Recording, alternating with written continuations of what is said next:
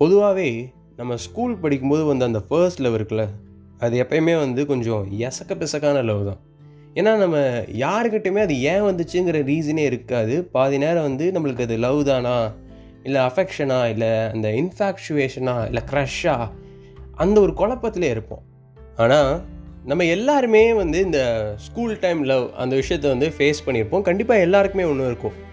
சிலர் வந்து ஜீவா படத்தில் வர மாதிரி சின்ன பொண்ணை ட்ரை பண்ணுறது இருப்போம் சில பேர் வந்து ஓமை கடவுளை படத்தில் வர மாதிரி பெரிய பொண்ணை ட்ரை பண்ணிட்டு இருப்போம் ஆனால் ஒரு சர்வே என்ன சொல்லுதுன்னா செவன்ட்டி பர்சன்ட் ஆஃப் அஸ்க்கு வந்து சயின்டிஃபிக்காக கம்ப்யூட்டர் சயின்ஸ் மிஸ் மேலே ஒரு க்ரஷ் இருக்கும்ட்டு. ஸோ நம்ம இன்னைக்கு அசோக் அவர்களோட கதையை தான் கேட்டுட்டு இருக்கோம் தொடர்ந்து கேட்கலாம். You're listening to Tamil hipster podcast அண்ணா உங்கள் ஆர்ஜே அண்ணாமலை. ஸோ நம்ம எல்லாருக்குமே இப்போ தெரிஞ்சிருச்சு அதாவது அசோக் அவர்களுக்கு சயின்ஸ் மிஸ் மேலே அதாவது கம்ப்யூட்டர் சயின்ஸ் மிஸ் மேலே வந்து ஒரு க்ரஷ் இருக்குது அண்ட் நான் பொதுவாக வந்து இந்த லவ் அண்ட் ரிலேஷன்ஷிப் ஸ்டஃப்பில் இருக்கவங்ககிட்டலாம் வந்து பொதுவாக கேட்குற கேள்வி என்னென்னா வந்து யாரை நீங்கள் லவ் பண்ணுறீங்களோ இல்லை யாரை நீங்கள் அந்த அட்ராக்டடாக ஃபீல் பண்ணுறீங்களோ அவங்க மேலே அந்த ஃபீல் எது கொண்டு வந்துச்சு? எது உங்களை அட்மையர் பண்ணுச்சு? அப்படின்னு கேட்கும்போது வந்து எனக்கு பர்சனலாக பெருசாக வந்து இந்த கேள்விக்கு பதில்கள் கிடைக்காது. பட் அசோக் வந்து நான் அந்த கேள்வி கேட்டவுடனே ஒரு விஷயத்த உடனே ரிப்ளை பண்ணார். என்னென்னா வந்து எதுதான் பண்ணலை. அதாவது எதுதான் அட்மையர் பண்ணல அப்படின்னு கேட்டார். இந்த பதிலை கேட்டவுடனே எனக்கு வந்து என்ன ஃபீலாக இருந்துச்சுன்னா டூட் நீங்கள் வேறு லெவல் ஜி அந்த மாதிரி இருந்துச்சு. அண்ட் அவர் தனியாக உட்காந்து அதை எக்ஸ்பிளைன் வேறு பண்ணார். எப்படின்னா வந்து இப்போ பிரியா மிஸ் இருக்காங்களே. பிரியா மிஸ் பற்றி சொல்லணுன்னா வந்து நல்லா சப்பியாக இருப்பாங்க. ரொம்ப க்யூட்டாக இருப்பாங்க. ஸ்கூல்லே க்யூட்டஸ்ட் மிஸ்னால் அவங்க தான். எனக்கு வந்து பர்சனலாக ஃபீல் ஆகிறது என்னென்னா வந்து இந்த கிளாஸ் போடுற பொண்ணுங்களாம் அவ்வளோ அழகாக இருக்க மாட்டாங்க. அப்படி தான் நான் நினச்சிட்டு இருந்தேன். ஆனால் ஃபர்ஸ்ட் டைம் ப்ரியாம்ஸை பார்த்ததுக்கப்புறம் தான் தெரிஞ்சிச்சு கிளாஸ் போட்டால் பொண்ணுங்க இவ்வளோ க்யூட்டாக இருப்பாங்களா?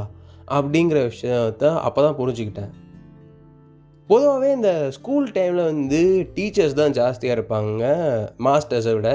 அண்ட் டீச்சர்ஸ் ஜாஸ்தியாக இருக்கிறத விட பெரிய பிரச்சனைனா வந்து டீச்சர்ஸ் தான் ஒரு ஒரு மாதிரியான ஒரு ஆட்டிடியூட் இருக்கும். அதாவது நான் தான்ங்கிற மாதிரி இருக்கும். கொஞ்சம் ரூடாகவே இருக்கும். ஆனால் பிரியா மிஸ்கிட்ட நான் அதை ஃபீலே பண்ணல. ரொம்ப ஜோலாக பழகினாங்க எப்படின்னா வந்து ஏதோ கிளாஸில் இருக்க ஏதோ ஒரு பொண்ணு போல தான் அப்படிங்கிற மாதிரி தான் எனக்கு ஃபீல் இருந்துச்சு. எப்பயுமே வந்து அவங்கள எல்லா பசங்களையும் கலாய்ப்பாங்க. அவங்களும் திரும்பி கலாய்ப்பாங்க. நானும் அவங்கள கலாய்க்கிறதுக்காண்டியே பர்டிகுலராக ஒரு ஷோ வச்சுருப்பேன். ஏன்னா வந்து அவங்ககிட்ட வந்து எல்லா டீச்சர்ஸ் மாதிரி ஹலோ மிஸ் அப்படிலாம் சொல்ல தேவையில்லை. எப்பவுமே ஹாய் மிஸ்ன்னு சொன்னால் போதும். நான் மட்டும் பர்சனலாக ஹாய் பிரியா அப்புறம் மிஸ்ஸு சொல்கிறதுக்கு கேப் விடுவேன். ஆனால் மிஸ்ஸு சொல்லிவிடுவேன் ஏன்னா வந்து மிஸ்ஸுக்கு இது வந்து செம்ம கடுப்பாகும். ஆனால் வந்து இந்த விஷயம் வந்து எங்களுக்குள்ளே வந்து கொஞ்சம் பர்சனலாக கனெக்ட் ஆக ஆரம்பிச்சிச்சு அவங்க கொஞ்சம் என்ன தம்பி மாதிரி பார்க்க ஆரம்பிச்சிட்டாங்க போல். எனக்கு அப்போ தெரியல. அண்ட் அப்படியே வந்து லைஃப் பொறுமையாக மூவ் ஆன் ஆக ஆரம்பிச்சிது. அப்படியே போயிட்டுருக்கும்போதே சில தாட்ஸ்லாம் வரும்ல? அதை வந்து நம்ம இந்த ஸ்கூலை விட்டு போகிற வரைக்கும் எங்களுக்கு கல்யாணம் ஆகிடக்கூடாது இந்த மாதிரிலாம் நான் எக்ஸ்பெக்டேஷன் வச்சுட்டு இருக்கும்போது ஒரு கொடுமையான ஒரு சம்பவம் நடந்துச்சு.